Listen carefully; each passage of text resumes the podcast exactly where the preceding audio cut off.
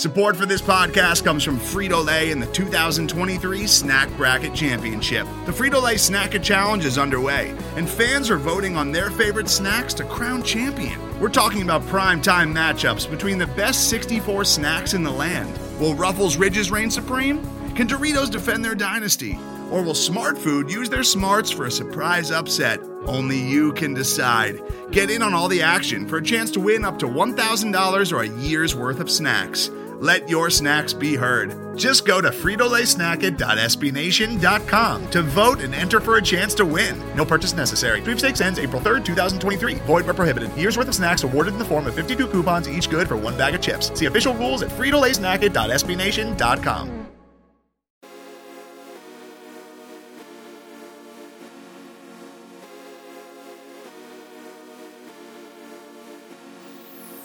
You're listening to Alamo City Limits Podcast with Noah Magaro-George, the official San Antonio Spurs podcast of Pounding the Rock and S B Nation. What's going on, Spurs fans? Welcome back to Alamo City Limits, the official San Antonio Spurs podcast of S B Nation and Pounding the Rock. As always, I'm your host, Noah Magaro-George, and that's my co-host, Damian Bartonek.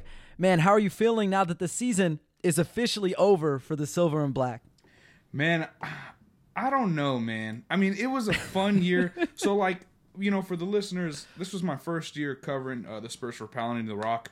I definitely, in the offseason, you know, I want to do my best to do as many kind of draft pieces and just pieces in general about the team. But I think for me, what I enjoyed, not only as a member of, you know, Pounding the Rock now and watching the Spurs throughout the years, I just really got a chance to learn so much. Even though the Spurs weren't winning very much, I learned so much as a writer, man. I think, honestly, that's what I took most away from this year, and that's one thing that I'm kind of just feeling, kind of, you know, reflecting on a little bit, is just this entire experience, bro. That's just kind of where I'm at. I feel that one hundred percent, and, and this was my third season with Pounding the Rock, kind of my third season writing about the Spurs, covering the Spurs, my second year having media credentials to do the Zoom meetings and stuff, and I'm not going to lie, I think for me, this year was probably the most emotionally draining. Like, you know, I, I texted you a bunch of times throughout the season, like frustrated or annoyed or whatever. Like, I definitely enjoyed the highs and lows. And I know that they lost a lot of games, like you mentioned, but for, for, for me, part of it was like, and, and I love Spurs fans. I love every Spurs fan. I'm not going to tell fans how to be fans, but there was a lot of really, and I know toxic is kind of a word that people laugh at, but there was a lot of toxic discourse about, you know, this player is this, this player is that. Oh, the Spurs are going to be this. Oh, the Spurs are going to be that. Oh, they shouldn't tank. Oh, they should tank. Oh, you know, DeJounte is, you know, all N B A or all star or most improved. Like, there was just so much discourse that honestly probably didn't need to happen. And that was so divisive. And so this whole year, really, it was, it was exhausting. It was fulfilling. I enjoyed it. Definitely enjoyed it. I don't, I don't take any of this for granted because I, I, I'm not guaranteed this opportunity to do what I do, but just a long year, interesting year. And man, we'll get right into it, but just so our listeners know, we're recording this podcast April seventeenth. It's about nine twenty-three p.m. Central Time. But as we mentioned a few moments ago, the Spurs, their season is done. They lost to the Pelicans one oh three to one thirteen in the first round of the Western Conference play-in tournament. And I think now is the perfect time for us to review some of our preseason predictions, maybe break down some of what went wrong for this team in twenty twenty-one, twenty twenty-two. And before we get into those topics, Dame, why don't we start with the question, what did we learn from their postseason contest against their divisional rivals? I'm talking about the play-in game. So I'll let you go first, and then I'll expand upon that, and we'll, we'll continue to dive deeper. Yeah, I think for me, I didn't really learn anything from their play-in game, to be quite honest with you, Noah. This is the team that we've kind of seen throughout the entire season, whether it's, you know, a team that fights hard like we saw, right? They had a pretty big, they were down pretty big in the second and third quarter, ended up coming back, making it close. With the run, what was it, four or five minutes left in the game? I mean, I don't think anyone thought the Spurs were going to come back and win it, but hey, they're a really tough team. They've always been that all year. But they're limited, right? Like, defensively, they haven't been a great team all year. They only gave up one hundred thirteen points, which, I mean, really, I, I, I mean, that's, I don't think that's too much in the modern N B A, right? Teams are getting that, honestly, pretty yeah, yeah, on yeah, a yeah. regular basis. But I think offensively, man, uh, there was a lot of things that stuck out to me. Uh, I think the lack of shot creation immediately just stuck out to me as something that we've already known they had, right? That was already an issue. But I think just kind of just further affirmed it for me. I mean, I didn't really need this game to know that, but at the same time, if we're going to be taking anything away from it, I'm kind of just taking away what I already knew, right? And I know that can kind of sound arrogant, and I don't, you know, want it to sound that way, because I know some listeners believe, like, sometimes we can come off that way. But quite frankly, when you're watching this team as much as we do, and you're breaking down the numbers, and you're looking at it, you know, from these angles, it's we, we weren't expecting them to win this game regardless, and we weren't expecting them to be world beaters. So for them to come up short, it wasn't anything I was too shocked with. I would love to talk more about kind of some individual players here. Like, personally, I loved Devin Vassell's outing uh, against New Orleans. seven of thirteen from three. Uh, just looks so smooth, so fluid. Being that player that I think I've mentioned so many times on the show about being really just versatile and fitting no matter where you go as an organization, as an offense. Devin Vassell fits. That was he was the guy for me that I was just so impressed with, man. I I, I think before I kick it to you, one uh, kind of a negative thing that I saw was really, honestly, whether you call them ticky-tack or whatever you want to say, the Spurs got into foul tr- trouble with their two best players really early. I believe Jakob and DeJounte had two fouls each with, what was it, if six minutes, seven minutes left in the first quarter, right? It, it was early. Yeah, and DeJounte ended up having three in the first yeah, half. Yeah, yeah, he was in foul trouble, like, for sure. And, and maybe, Noah, maybe, you know, to some people's credit, maybe that's something that I wouldn't have quote unquote seen uh, if they didn't weren't playing in a high stakes, you know, game, and, you know, maybe some there was some undisciplined play there. So I mean, I'll give you that, but from a broad perspective, kind of tying this all together, I didn't really learn too much. I kind of just it's affirmed what we already knew. Uh, but with that said, it was a really close game. Uh, I think it was kind of uh, uh, uh, if you could tell a story in one game of the Spurs year, I think this is this could kind of tell you a little bit about it, and uh, that's just kind of my thoughts and takeaways, brother. Yeah, and I think that's fair, and and I understand, like, most fans, they watch the game. Like, they watch the game. They're tuning in as fans, right? You, you want to see the bright side and everything. You want to be optimistic about everything. You want to tell yourself, you know, so-and-so player, you know, this guy's a future all-star, this guy's future all N B A, this guy may be an M V P, this guy may end up being, you know, from the twenty-ninth pick into being our best player, the guy who's going to lead us into the next era of championships. And I just don't think... And you can correct me if I'm wrong, because I, I don't believe I'm wrong, but I'd like to be held accountable here. As people who watch, not watch this team, we analyze this team, right? We're we're paid to analyze the team, to be honest, to be unbiased, objective with our coverage. And so I'm not l- watching these games and rewatching these games and breaking down these games from a perspective of, let's see if I can find any silver lining. I'm just trying to bring you honest coverage as a, as a as a journalist, as an analyst. I'm not trying to sit here and tell you that, you know, I saw something that I didn't. And I think I've told you all year, like, when I see something, I'll tell you. I'm not going to lie to you and tell you I'm seeing something that I'm not going to see. And so from that perspective, I there were eighty-eight games this season, Dame, and I either wrote a preview, a recap, uh, opinion piece of eighty-six of the eighty-eight games from the preseason all the way into this play-in game. And so I don't think it's fair for a lot of people to say, oh, well, you know, it's fine. I, I respect the opinion that, you know, we sometimes we come off as being short or dismissive. But at the same time, I think it, it's it's really being re- trying to be realistic with the team. It's not supposed to, like, hurt anybody's feelings. It's not supposed to discredit any players. But as you mentioned, you know, one game, one game. This is one play-in game. It's not a playoff game. It definitely has a playoff atmosphere. It is a postseason game, but it's not a playoff game. It's against a team that also was more than ten games under five hundred. I just don't know that there's any one thing that I can take away and say, yep, that's that's what we needed to know the whole... Like, no.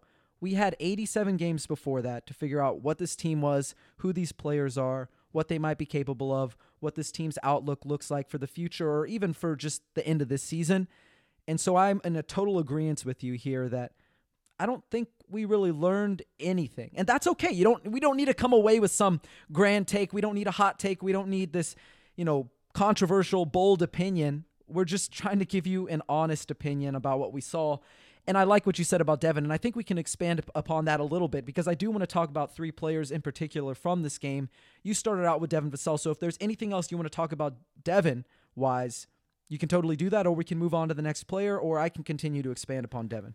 Yeah, uh, we can move on from Devin, and I guess I'll take over with the player that I think you're going to bring up next, which would be Keldon Johnson, if I'm correct, right? Is that, yeah, that you're going to yeah. move on? So yeah. I'm going to say my piece, and then I'm going to throw it to you really quickly. So for me, Keldon Johnson's first half, I literally texted you this in the middle of the game. I said everything that Keldon was doing these first twenty-five games of the year, he did in that first half. L- legitimately, whether it's tunnel vision on drives to the basket, whether it's just really a reckless abandon nature when, t- you know, putting the ball on the floor in general. Uh, defensively, there were some issues there as well. It was literally Keldon Johnson, Noah, from the first twenty-five games when it comes to his offensive ability. And New Orleans kind of played him really, really well. You know what I mean? They were really forcing him to put the ball on the floor. And and I think in general, what you saw was a guy that was starting to press a little bit. And again, back to that point I made earlier, maybe if you're going to say, well, we needed to see him in a pressure situation like this to see what you were getting. Okay, right, okay. But, man, this really kind of just shows that when he's struggling a little bit, there is a little bit of tendency, whether it's in the subconscious as a basketball player, to kind of go back to what he knows, right? And so we're seeing there's still a way to go there, right? He's not all the way there. He, he's not that one hundred, one hundred ten million dollars player that some people said he is, right? But at the same time, that second half really showed his growth again because what happened? Yeah. He went right back into the swing of things, right back into what he knows. So you kind of saw the tale of Keldon Johnson throughout the season in that game a little bit for me, uh, especially on the offensive end because defensively, I don't know about you, Noah. I don't think he's a high-end, like, elite defender. I think he's an okay defender, right? I don't think he's anything, quote-unquote, special. Uh, but in that case, offensively is kind of the big thing that stuck out to me with him. And I think the tale of two halves really kind of told a little bit of the story of what Keldon Johnson's years has kind of been like from my perspective. Yeah, no, I, I think that's perfect. And I did want to say one thing before we moved on to any other players or even went further in depth on Keldon. As I saw these people on Twitter, it's not one individual in particular, it's several people who were like, well, if you had that energy for DeMar DeRozan last year, then you better keep the same energy for like Keldon Johnson or DeJounte Murray. And it's like, look, man, I, I understand they didn't necessarily play well. I mean, neither of them shot particularly well from the floor. Keldon didn't hit a single three, zero of six from uh, three-point range in this game. But again, it's one game. There's a lot of variance in one game. It's hard to read into the performance in one game, but we can analyze one game. And so I really liked what you brought up in terms of, look, he came out in the first half. He looked like the Keldon of old at the beginning of the season, reckless drives, committing turnovers, offensive fouls, really forcing things at the rim, not really looking for teammates. And then he made an adjustment at halftime. And I think that's all you can really ask of him. Do I think he is the player who finished out the season averaging, you know, twenty-two points per game, basically over his last ten or twelve games? No, I don't really think he's quite there. I think it was a mix of competition. I think there were other guys who were out, like DeJounte Murray, Devin Vassell, Lonnie Walker, Jakob Poeltl, who gave him an opportunity to have the ball in his hands more. And I think in the long run, it's going to help his development. But in terms of this one game, again, really loved that he was able to bounce back in a sense. So shout out to, to Keldon for that. He's not quite where we want him to be, but he showed some really nice strides. Now we can move on to, I think, the player who, who was under the largest microscope of everybody, which obviously, Dame, it's DeJounte Murray. I'll talk a little bit about him and then I'll throw it to you. You know, he scored sixteen points, five of nineteen shooting. Herb Jones, Jose Alvarado, Jonas Valanciunas, they were a large part of that. He wasn't able to finish over Valanciunas when he got to the rim. He hardly was able to get to the rim because Herb Jones did such a good job locking him up. And then a guy like Jose Alvarado was able to sneak around, make life hard for him on ball, on switches. He was, you know, really pesky as a help defender. And so I think about DeJounte Murray in this game, and I want to give him the benefit of the doubt. You know, he he was out six games, right? He had an upper respiratory illness. He lost seven, eight pounds. We can make any excuse in the book. Look, Brandon Ingram missed like the last month of the season. He was in and out of the lineup. He had not played for pretty much the same amount of time as DeJounte, and he came in, he played well, blah, blah, blah. So I don't want to make it about one game in particular. But I also think about last year's play-in, Dame, and as you mentioned, this team is lacking self-creation, and DeJounte is their best self-creator, but I don't think he's elite in that regard. They're going to have to, and we'll talk about this later on the podcast, but they're going to have to find a way to either put a one A or one B by him who's a more natural scorer. Last year's plan, ten points, four of seventeen shooting against the Grizzlies.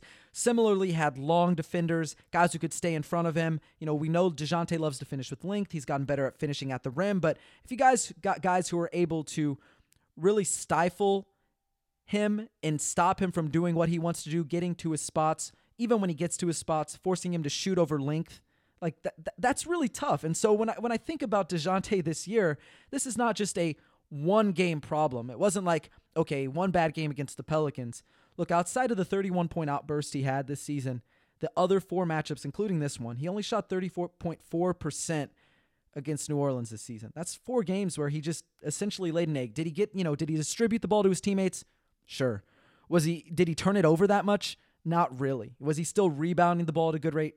Yes. But I think at the end of the day, they're going to have to find an upgrade over DeJounte Murray as the guy who is the guy. That's not to say DeJounte Murray is not a fantastic player, Dame. He's an all-star.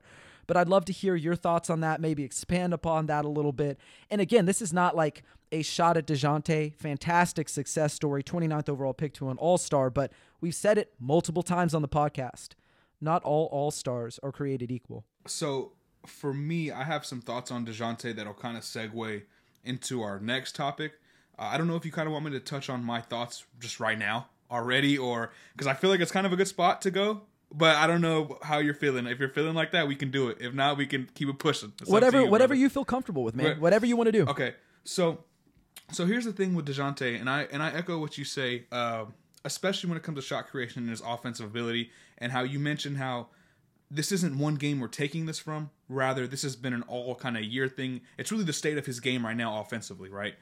And so right now, when I'm just looking at the just the raw numbers just in my brain, in my consciousness, when I'm thinking about a player that's going to be the engine of your offense, someone that's going to be at a usage rate of near thirty percent, DeJounte's at a little bit over twenty-seven percent, someone that's going to have the ball in their hands a lot, they have to be a dynamic creator, not only for themselves, but for others. They have to have a bread and butter that's either ultra efficient or they just have on-ball gravity. They can do things. They can bend a defense. They can, you know, make things happen, right? Make the proverbial chicken salad out of you know what, right? Sometimes it just gotta happen.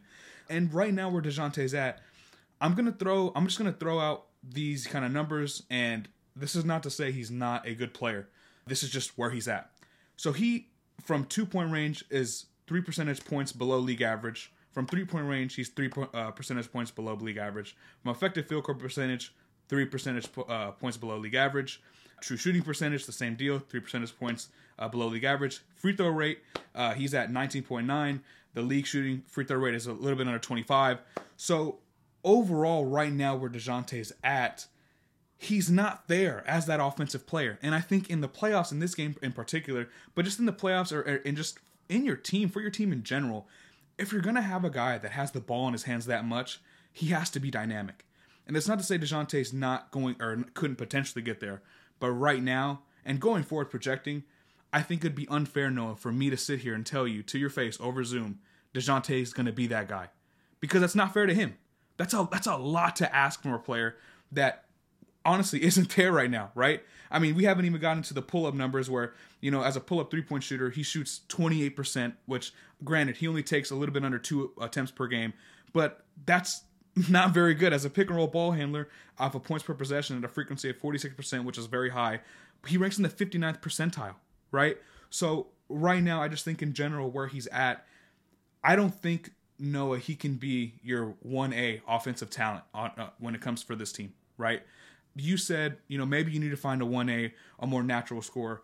I would agree with that. I think you really just need to find an overall just offensive creator, an offensive initiator, right? Like, I, like I, I, the name that keeps popping in my head is like, oh, just get Trae Young. But obviously there's only one Trae Young, right? But you just need someone with that ability to bend a defense, to actually create and just have a dynamic, versatile offensive game.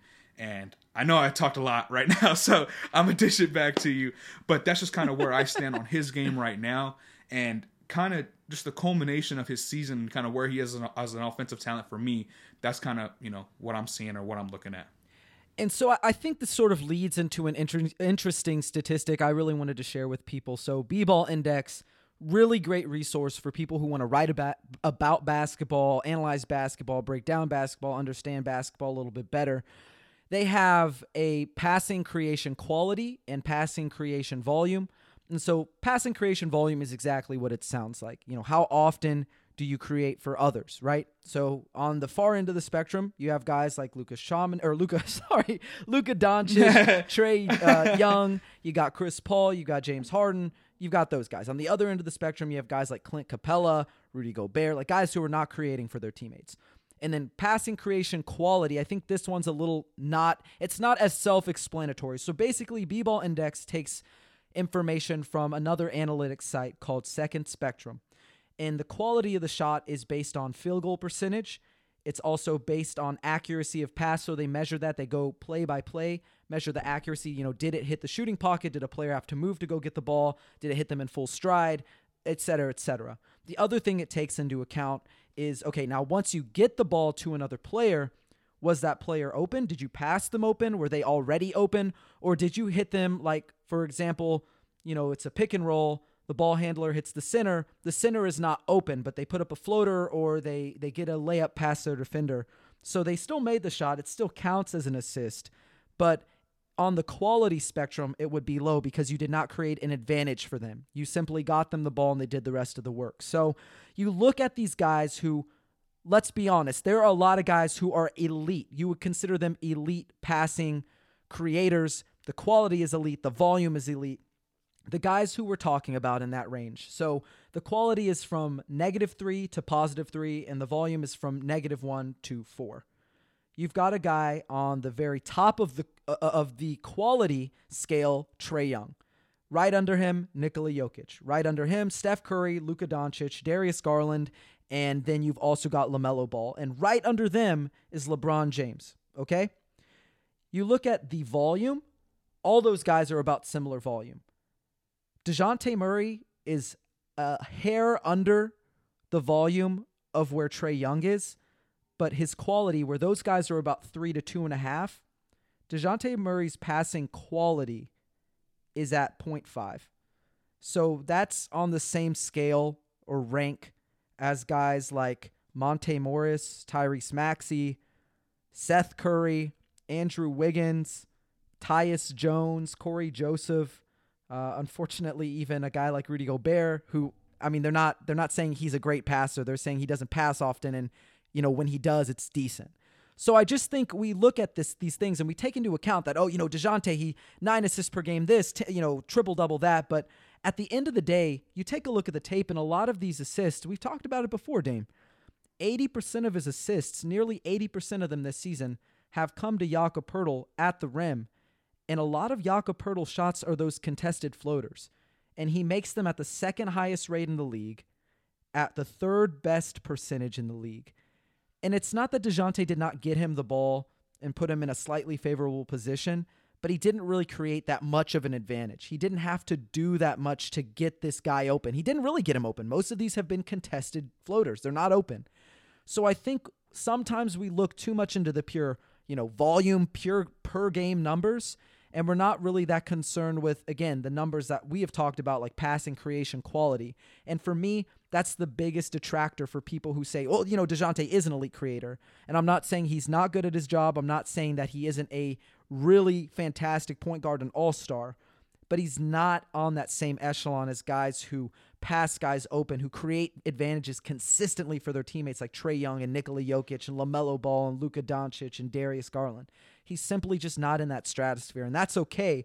But I think for us to look at this team honestly and see what do they need and where do they need to go, we have to be honest with where DeJounte is. And again, like you mentioned, that doesn't mean he's not going to get there. But as it stands right now, he's got a long way to go. And maybe he gets there, but I think it's we first have an honest conversation.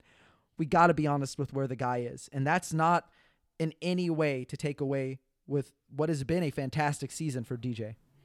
Yeah, and I think this is honestly a good segue. If you don't have any other thoughts for the play-in, we can segue into the next segment about essentially, I, I mean, you have some players listed here. Something that came up in my head, I would love to do like a quick rapid fire, just a couple of thoughts really quick. I think it would be really fun to just kind of throw some thoughts yeah, out there about these it, players. Yeah, let's do it, let's do it, let's do it. So me and Noah are basically going to talk about like kind of what we took away from the season, uh, some of the holes that, that, you know, Pop in the front office need to fill, and honestly, who the Spurs should keep around uh, for the second season of the rebuilding process. So obviously, we you know we all know the Spurs need you know front court depth, uh, versatility at the three, the four, a little bit at the five as well, uh, maybe even at the backup five. Uh, you know their defense was you know below league average for a good chunk of the year, uh, being you know nice there. And uh, I think overall this team just needs some juice, right? So I think before we get into the kind of the nitty gritty, I want to throw out some names for you, and I'm just going to, I'll start with some rapid fire uh, with the first player, and we'll just go like that, if that's cool. You want to just go like yeah, that? Yeah, let's, let's do it, do man. It. I'm excited. Okay. Yeah, no, I'm, okay. I'm, fun. I'm I'm ready for that. I'm I'm ready to have fun. Okay, so first is going to be Josh Primo. For me, uh, very raw, needs a lot of time to develop. I love your comp from about Jordan Clarkson when it comes to Josh Primo, who could potentially kind of fill a role like that, kind of in year two, year three, year four.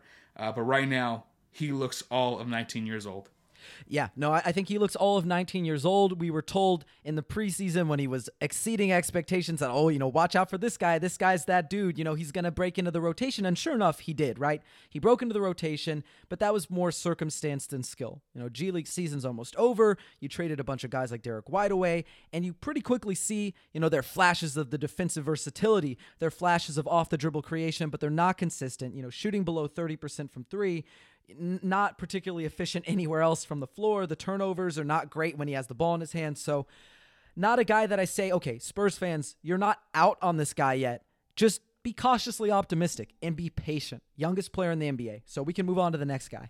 So the next one's going to be Josh Richardson, and I'm going to let you start first. But with Josh Richardson, also, you got it. The, the second, the third part of the question, do you think he should be kind of kept around for the second season of the Spurs rebuilding process?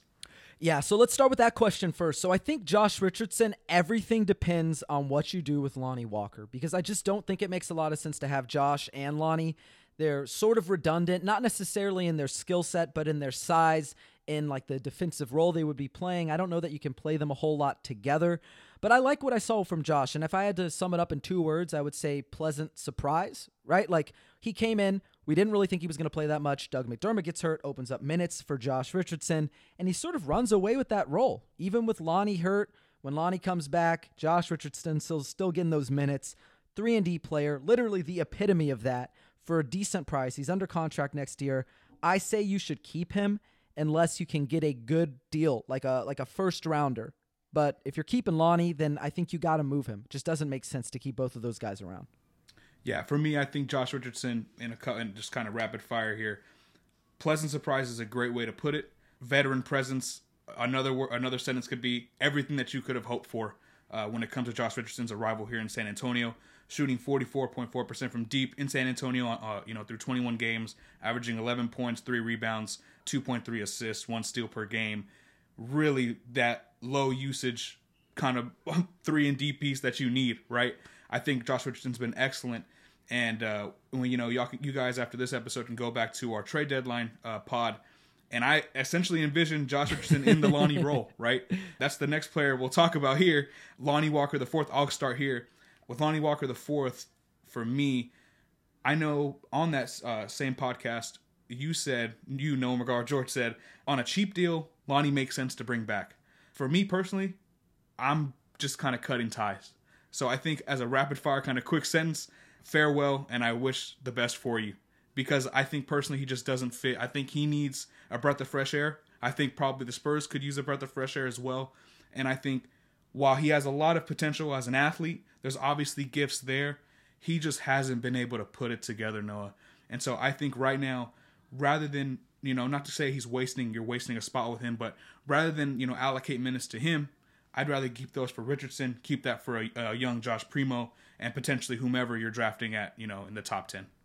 Yeah, and, and again, I don't want to hold anything against a player. Social media, everyone gets petty on social media, but let's face it, like it, it doesn't matter that much in the long run that Josh, not Josh, I'm sorry, that Lonnie Walker right after the game when on social media was liking things about, you know, Pop's crazy, should have played him longer, you know, why didn't Pop play you more than nine minutes this, ten minutes that, oh, he should have been in the second half when he was providing you offense, what is this, you know, like, I understand liking that stuff, you're frustrated as a player, and it's not that it's about one specific instance of anything, but for me, it's a guy who's clearly frustrated with his situation, and I think rightfully so to a degree, right? Like he's a guy who's never really had a consistent role. When he finally kind of started getting that role, we saw him build some momentum. But even once he kind of settled into that role as the sixth man, granted the back injury happened, but we saw it go right back down the other way, right? Super inconsistent. Even though we got twenty, twenty-two, twenty points in a three-game stretch, it was thirty-eight percent from the field, thirty-four percent from the field, fifty-six percent from the field. And then he had seven four, and then he didn't score at all in that game that he got hurt. So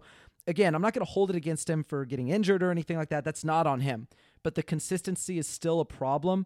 And I think a guy like Josh Richardson honestly just provides you more as a defender. He's more consistent. He's stronger. He's got a better defensive I Q. He's got a little bit more versatility. So if it's me and I'm the front office, I'm keeping Josh Richardson over Lonnie Walker. Nothing against Lonnie. I think he could be fantastic for another team, but like you mentioned, man, like they've they've got to figure out, do they want minutes for Primo?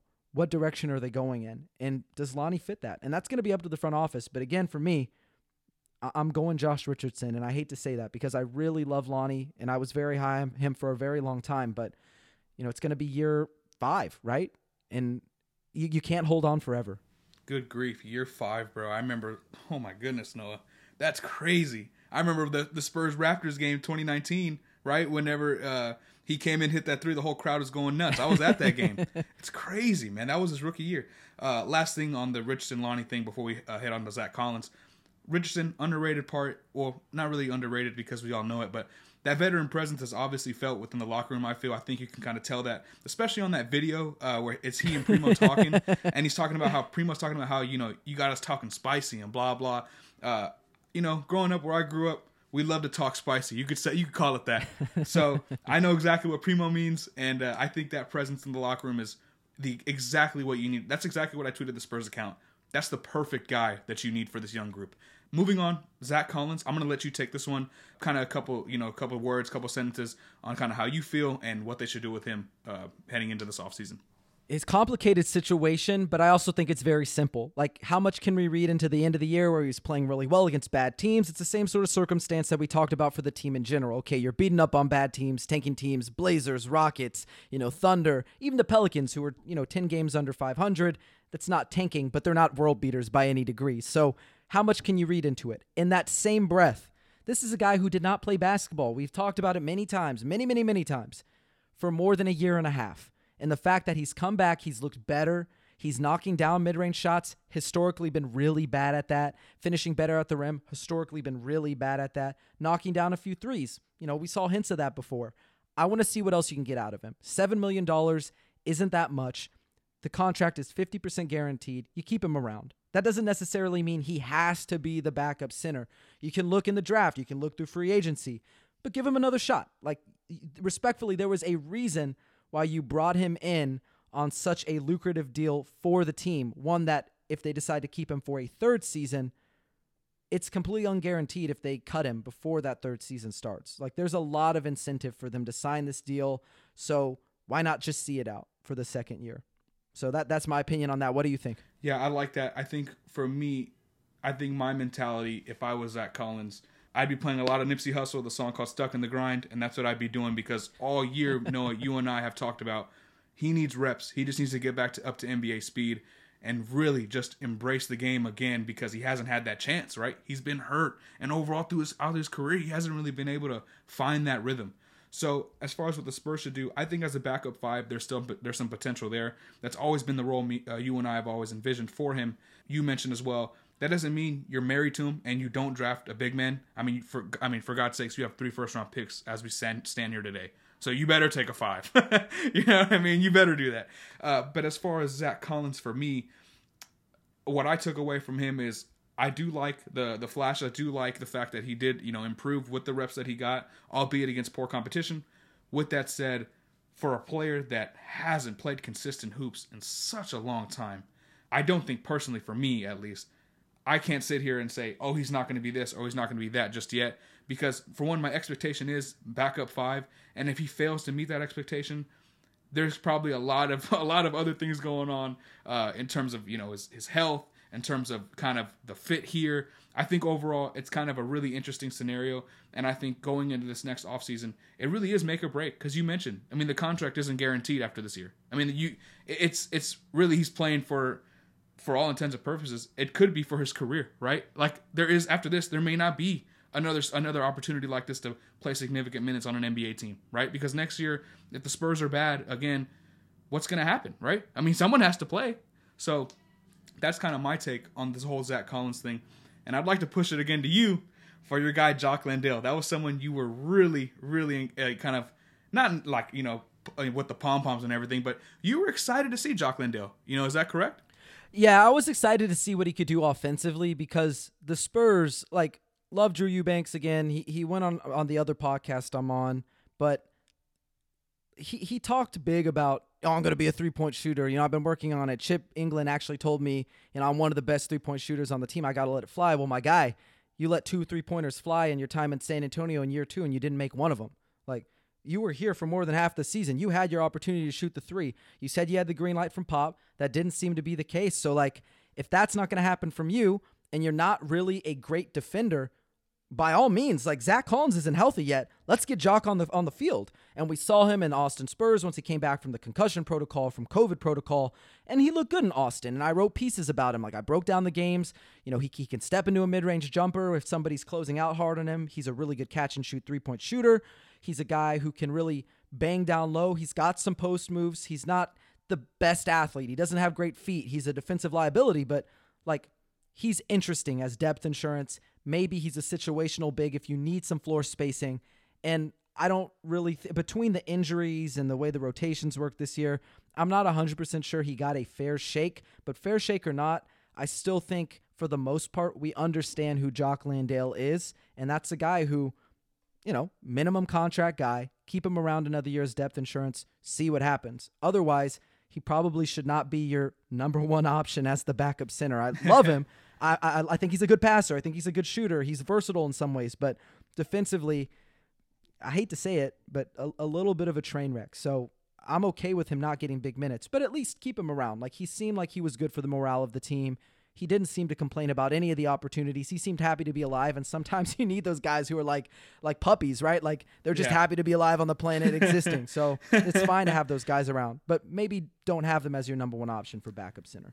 Yeah, I would agree. I think for me going forward, I love what you said about he's kind of a, he's a minimum guy. I mean, not every N B A, not every every player you have on your roster is going to be making twenty million dollars a year.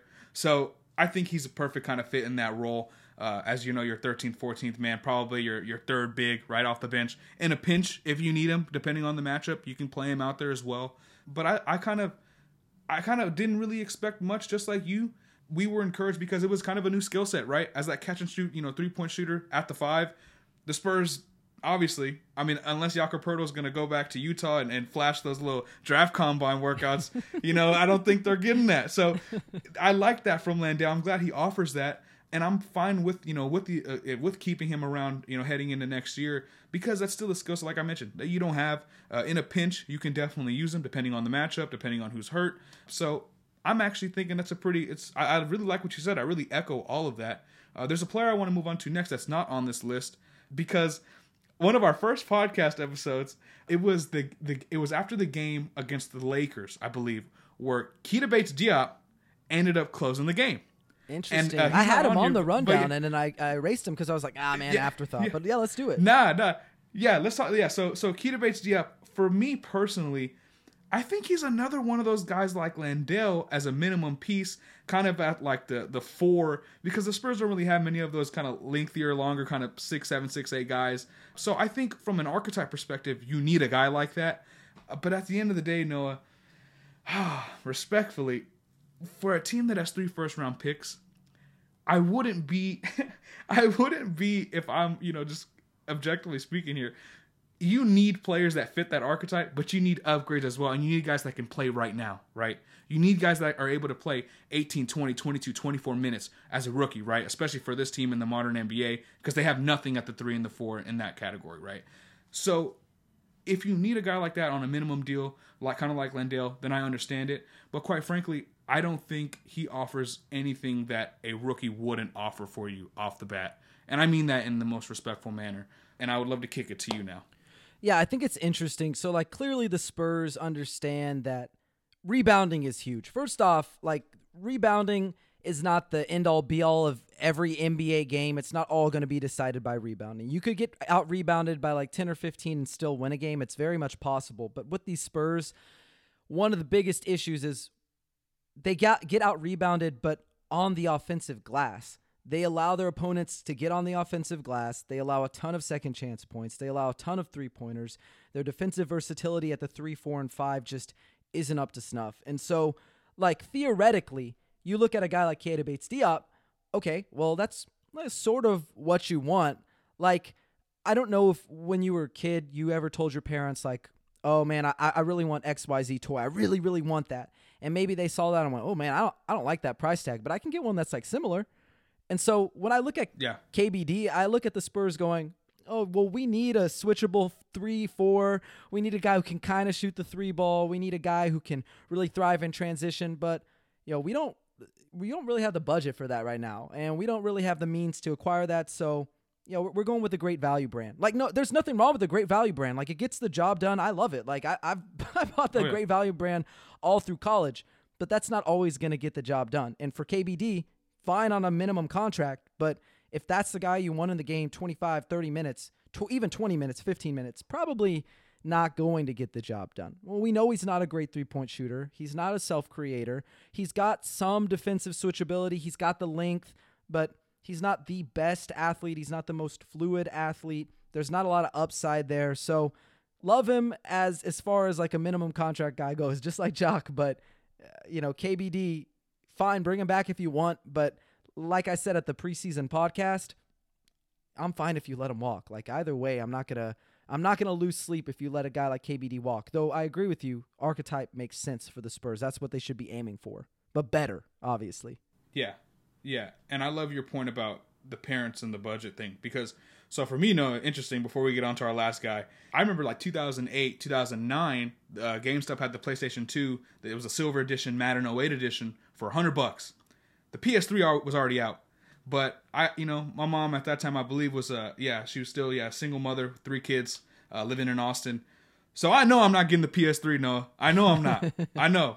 So I said, hey, for one hundred dollars, you can just give me this for Christmas. And lo and behold, that's what I ended up getting. And man, I played that joker till it broke, man. So yes, I love, I that hit a little home, for, close to home for me, brother. But the last guy we got here is Doug McDermott.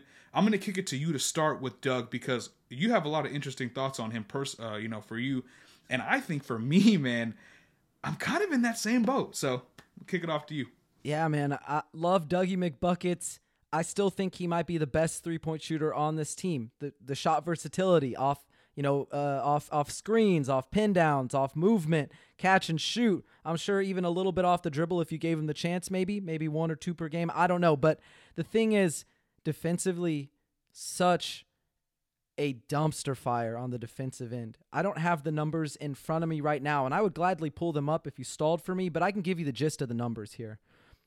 Of the players who defended at least four hundred shots this year, he was the third worst in the N B A. You know, fifty, almost fifty-four percent defensive field goal percentage. Guys were scoring on him like he was a turnstile, right? There was it was the Ole defense, as you like. It was bad. It was really bad. He doesn't offer a lot of versatility. He is the son of a coach. He understands how basketball works, but he has a lot of athletic, you know, deficiencies. He's he's aging. He's getting older. He's not that long. And for me, if he's not knocking down shots, then he's not really providing a lot of value. And sure, maybe take him off the bench, but come on, man. thirteen and a half, fourteen million dollars to come off the bench. I just don't see it. And it's not working. three four with Keldon. I don't care what combination. Doug at the four, Doug at the three, Keldon at the three, Keldon at the four. That combination of two players as your starters that we saw for most of the year, that's not working. So you got to figure something out. And for me, you're not moving on from Keldon. You're not saying bye, Keldon, to, to figure out how to make Doug McDermott work. Love Dougie McBuckets, but man, I think it's time to move on. I, I don't know how you do it, through a trade, through... I mean, it's got to be through a trade. I mean, he's under contract for another two years, but yeah. I just don't know what the market is like. I don't know what you can get for him, but at this point, I'm fine with them trying to move on and be aggressive and stack younger, more versatile assets that make more sense for this roster. Will it hurt their three-point shooting? Sure, but we've seen other teams, for example, the Bucks, the Bulls, they've been, you know, hyper-competitive all year. They're some of the lowest three-point volume teams. It's about the percentage. And you know what? He's one of the best three-point shooters in terms of percentage, in terms of volume on this team. But I think you can make it up by committee elsewhere, depending on who you add. And he might be one of those additions by subtraction. Yeah, I like I like your thoughts on that, and I agree. That's, for me as well, I think with Doug, you know, heading into this year that I really kind of was expecting to see, uh, and it's a number you brought up uh, one of our podcast episodes, that overall, his off-ball just ability, outside of just shooting, just on cuts to the basket, everything like that would be something that the Spurs would actually use, right? And you had the number, I, I believe that his, his cuts are down significantly, because cuts to the basket, he doesn't even attempt one cut per game, if my memory is correct, right? It's something crazy like that. Yeah, it's cut by, he only had like two and a half a year ago, which was still pretty high volume, all things considered. And this year it was a little under yeah, one. Like, and that was one thing I was kind of like, okay, that that's interesting, right? And then I understand the shot versatility is there off the ball, which is awesome. Uh, but I agree with you as well. If you're going to run Keldon in the starting lineup, you're already a team that's, you know, lacking significantly in shot creation. You essentially have DeJounte Murray in your starting lineup. That's the only guy that can create offense. And you have four guys that respectfully can do it at a consistent basis whatsoever. So he limits you there. Defensively, he's a very big liability. And so for me, I kind of agree with you that it may be time to move him.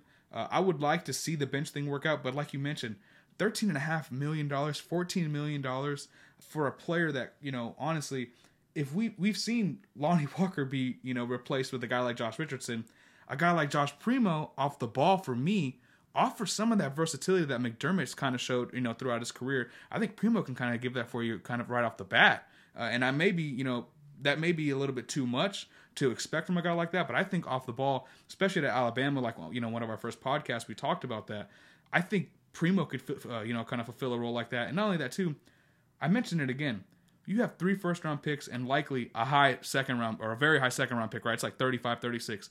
Surely you can find a six seven three, whether it's a, a, a backup three, uh, a spot-starting three, that can give you at least something in a pinch similar to Doug McDermott and much more on the defensive end. So I would look to move him. I think for a, a good team, potentially he'd actually kind of fetch you something relatively well, right? Maybe a, a player that needs a new home and maybe a late first or something like that, a lottery protected first, something kind of like that. But for me, Noah, I think moving on from Doug McDermott wouldn't be a, sh- a surprise for me. And I honestly think if it's available, the Spurs should t- uh, go that route. Yeah, no, I, and I think that's totally fair. I think that's totally fine. Now, like, if they figure out a make way to make him work next season, one hundred percent. And you said, okay, well, maybe they can find a guy who's like a similar archetype. Man, they drafted him at forty-one. Now, I'm not the highest on on Joe Wieskamp. We've talked about him a little bit. We've joked here and there about his, you know, forty-two inch vertical. Like, he's vertical. not he's not that guy. Like, athletically, it's not that functional. You know, the lateral mobility isn't great. The feet are a little bit heavy. Defensively, the only player on the roster with a worse defensive field goal percentage than Doug was Joe. The only reason it didn't count was because he didn't have enough defensive field goal attempts to qualify for the leaderboard, but he let his opponents shoot almost sixty-three percent from the field. So it's not like he's, it's like he was taking lessons from Doug on more than one area, right? Like, he was learning the, the ins and outs of the trade as a shooter. We heard that, you know, Tom Orsborn, Jeff McDonald, Uh, Mike Finger from the San Antonio Express News all year we're talking about how Doug McDermott, he's taken Joe Wieskamp under his wing. He's teaching him the ins and out of off-ball shooting, how to speed up that release. He's working with Chip England, but man, keep him away from him defensively. Like, it was, it's not working. It's not going to work. But I mean, for Joe, all jokes aside, maybe he can be a little bit more serviceable defensively. Maybe they can unlock some things. You know, he is just a rookie. He didn't get a ton of playing time. Maybe that sample size was too small to read into the really bad defensive numbers. At the same time, three-point percentage wasn't great. The shot's still looking a little bit slow for the N B A level. We'll see how that works in year two. But as far as the players we mentioned, I think those are all the guys that we really need to talk about. We'll go more in depth during the offseason. We're going to talk about the draft more in the offseason and stuff. But let's go ahead and, for our last segment here, revisit some of our boldest preseason predictions. We hit the nail right on the head with, I think, a couple of these guesses, and we definitely whiffed on some freezing cold takes here and there, man. Like, some of these were really bad, and that's all right, because I think you can puff your chest out a, a bit about those takes that you were right about, right? You can say, yo, I was right about that, you know, like, bang the drum on that, be proud of that. At the same time, you can get exposed for bad takes and, and be fine with that, because nobody's batting one hundred, right? Like, you, no one's perfect. So why don't we play a game real quick of rock, paper, scissors? We'll see who gets to go first in, in talking about some of the takes we were right about and wrong about. So, ready? All We're right. going to do rock, paper, scissors, shoot. You ready for that? Okay, Alrighty. Let's go. Rock, paper, scissors, shoot. I got scissors. All right, scissors. What do you have? Okay, well, scissors. All right, one more time. Uh, okay. Rock, paper, scissors, shoot. All right, ah, scissors, scissors twice. All right, all right, all right, all right. No more scissors. Okay, one more, one more. Third time's the charm. Here we go. Okay. Rock, paper, scissors, shoot. All right, ah, all right, okay. You, you okay, okay, scissors okay, three okay. times. All right, all right. Okay. I, I, yeah, I tried to switch it that? up on him. I tried to switch. I thought I thought I was gonna get him I thought, with the paper. I, okay, so I think for me, I'll go. I'll go with two first off the bat. So the one I was right about heading into the season. It's not on the rundown, but it's something that I was right about. Was I thought the Spurs were going to rank bottom three in isolation frequency uh, coming into this year. The shot creation thing, guys. Like, I know y'all are probably sick and tired of me saying this, but I know isolation numbers don't tell the whole story when it comes to that. But I think just in terms of just on-ball creation, I think isolation numbers for particular players more so than the team, but for individual players, you would be able to like, you can kind of feel it out a little bit and you'll be able to tell. And so when I looked at the Spurs, I was like, I know they're not going to run very many, uh, at very many isolation plays, just kind of, kind of based on where they were, where they are, you know, kind of heading into this season. And so last year, as a team, they were at five point two percent. This team, they're at three point, uh, they're at five point two percent, which ranked still in the in the in the kind of bottom half of the league, but it was like in the mid twenties. Uh, this year, they were dead last in the N B A in isolation uh, frequency. So that's one thing I was right about. I just was not expecting them to do. I mean, even with an I S O heavy guy like DeMar DeRozan, I was like, yeah, there's no way they're gonna actually, you know, pound the rock like that. You know, no pun intended. Uh, and as far as things I was wrong about. It has to be their defensive rating, man. I thought the Spurs were going to be a top ten defense for the bulk of this year, and I didn't think they were going to go to the playoffs. But me and you both said, and I've said it on numerous, even your Twitter spaces uh, and other articles, that they're going to have to adopt the Knicks philosophy from the previous season of Absolutely. high, high, high level defense and just adequate, efficient offense, right? That's what that, that was going to be it. And I know that sounds super simple. Obviously, it's much deeper than that. But I think that was going to be your favorite term is bread and butter. That was going to be their tortilla and butter, like nobody's business, bro. And it just didn't happen, Noah. As a team, team defense for them, they they struggled. I mean, they they do everything to funnel towards Jakob Poeltl, and I get that. I respect that. But they just get next to nothing. As a unit, I mean, they just look like a team that just struggles defensively to play as one. And I just think that was probably my biggest whiff uh, was just their defensive, this, their overall defensive ability this year. Yeah, and and I think, hey, like we're all wrong. I'm going to go ahead and start off with something I was wrong about.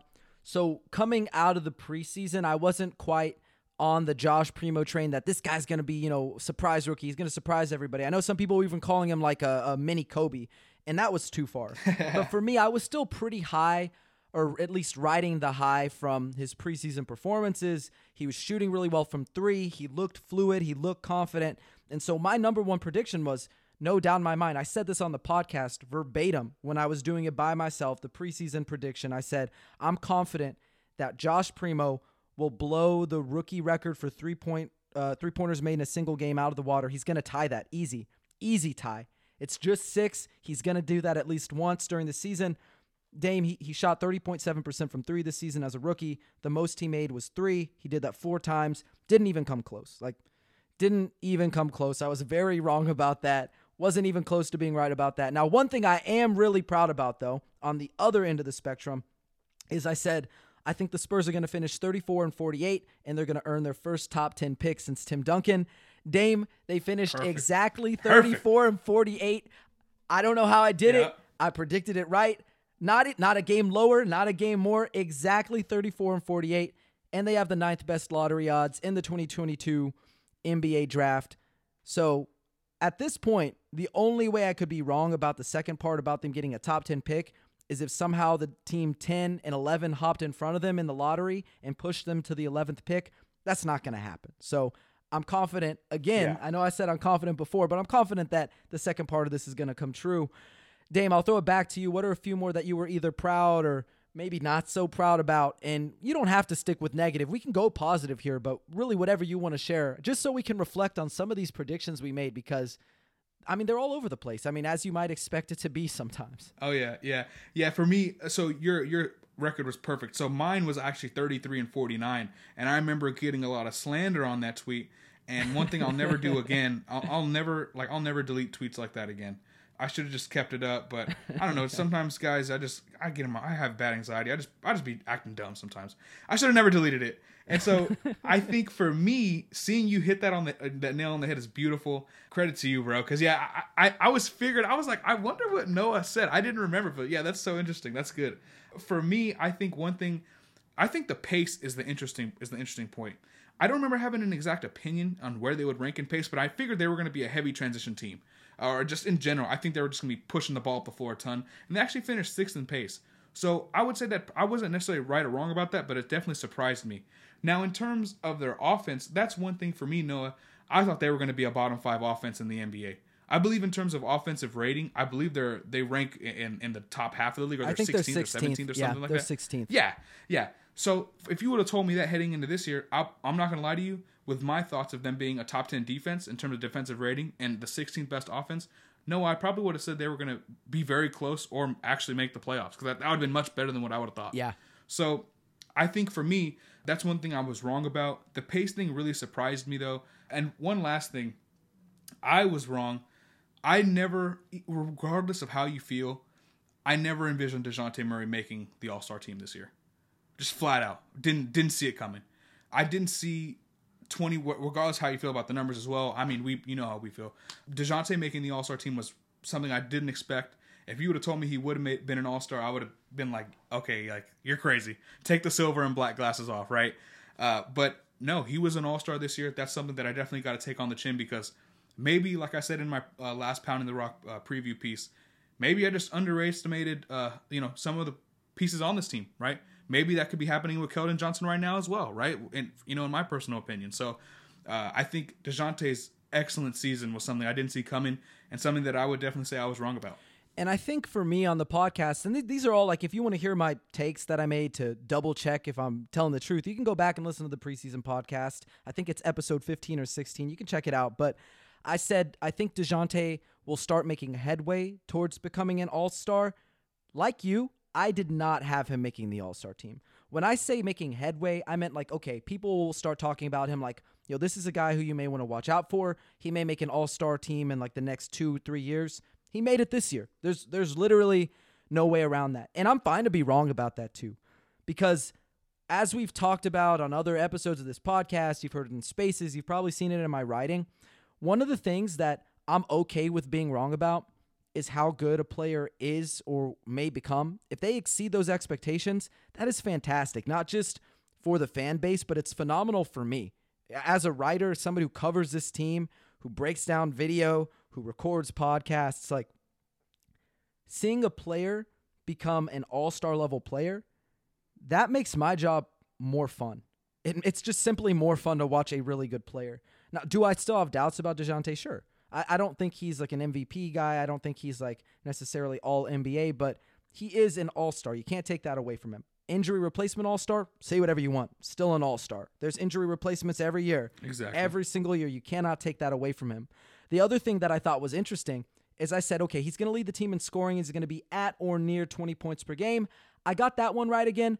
I actually wasn't expecting him to pass up twenty. I was thinking more like eighteen, nineteen, twenty high end. So the fact he got to twenty-one point one, I think that's pretty impressive. The aggression in the second half of the season, hopefully he can build upon that. The, I think the last thing that I will say I definitely got wrong was ab- about the defense, just like you. Uh, I, I really did think that this was going to be a top ten defense. They had a guy like Devin Vassell, who seemed like a really solid defender off ball. You got guys like Derek White and DeJounte Murray, who uh, ostensibly looked like they could be one of the best defensive backcourts in the N B A. Didn't work out that way. You had Jakob Poeltl. You had Keldon Johnson, who looked like he would be at the very least average on the defensive end. And then on the backups, you got K B D. You've got a guy like Trae Young, who was A C C Defensive Player of the Year whenever he was in college. So I just thought that it, it had the recipe for being a really good defense. Didn't work out that way. You know, the, the way that they fought over screens was less than encouraging. They funneled everything to, to Jakob Poeltl. They also allowed the worst a field goal percentage in the league at mid-range, which, like, you want to force teams into shooting in the mid-range. And for some reason, whether it's luck, whether it's, you know, maybe they really just didn't have great coverage, that's not how it worked out for them. Worst defensive field goal percentage in the league from mid-range. So I, I really should, I feel like this is something I, I probably should have seen with guys like Doug, Keldon, a lot of question marks behind Jakob Poeltl, uh, even question marks in terms of Trae Jones, Bryn Forbes. I mean, like, there was always going to be question marks. So I'm not sure, other than me just really being in like the Spurs fantasy land for a little bit, why I thought that they were going to be elite, but it's something I'm willing to be wrong about because, look, man, as we mentioned, can't you can't bat one hundred. Like, you're not going to be perfect on all these takes, but I think it's interesting yeah. to look back at these, because I'm going to do the same thing next year. I'm going to give you my predictions. Hopefully I, I, I get I bat closer to one hundred, but it's interesting to see how progressions or even disappointments can really leave your predictions looking insane, like, by the end of the year, man. Yeah, no, man. I think for me, I mean, and I've learned a lot, you know, from this season overall, just kind of looking at things, and it's really forced me to kind of really grind the tape a little bit more than, you know, I've, I'm used to, which I enjoy, man. I really, really do.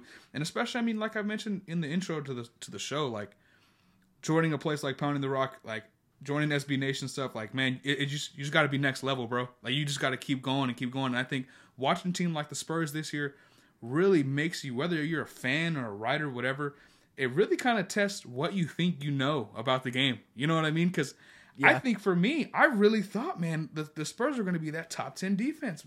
Like, I, like, I would have put money on that, Noah. Like, I'm, I'm not a betting man, I but I would have put money. So that's just kind of where I where I'm at with it, man. But before we kind of close it out, bro, it's been a blast. This season was super dope. Really, really glad to have worked with you throughout all this year. I hope it continues, and I hope we continue to just kill it on the pod, because I'm not going to lie, I feel like this is one of my best episodes I've ever done. I feel like really, really solid about this one, but it's a credit to you, bro, so I appreciate you for always motivating me, always keeping me on track with this, bro, and uh, let's kill it this offseason, bro. I'm excited. Of course, man, and and really, like, I, I do appreciate everything you do for me here.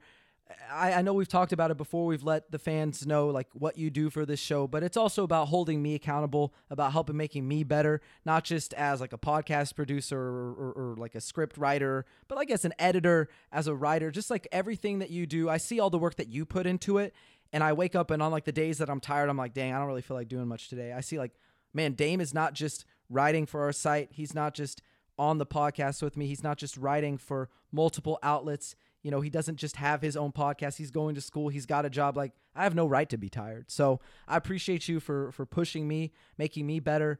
But again, man, I, I think this does it for today. So one more time, thank you so much for joining me on the pod.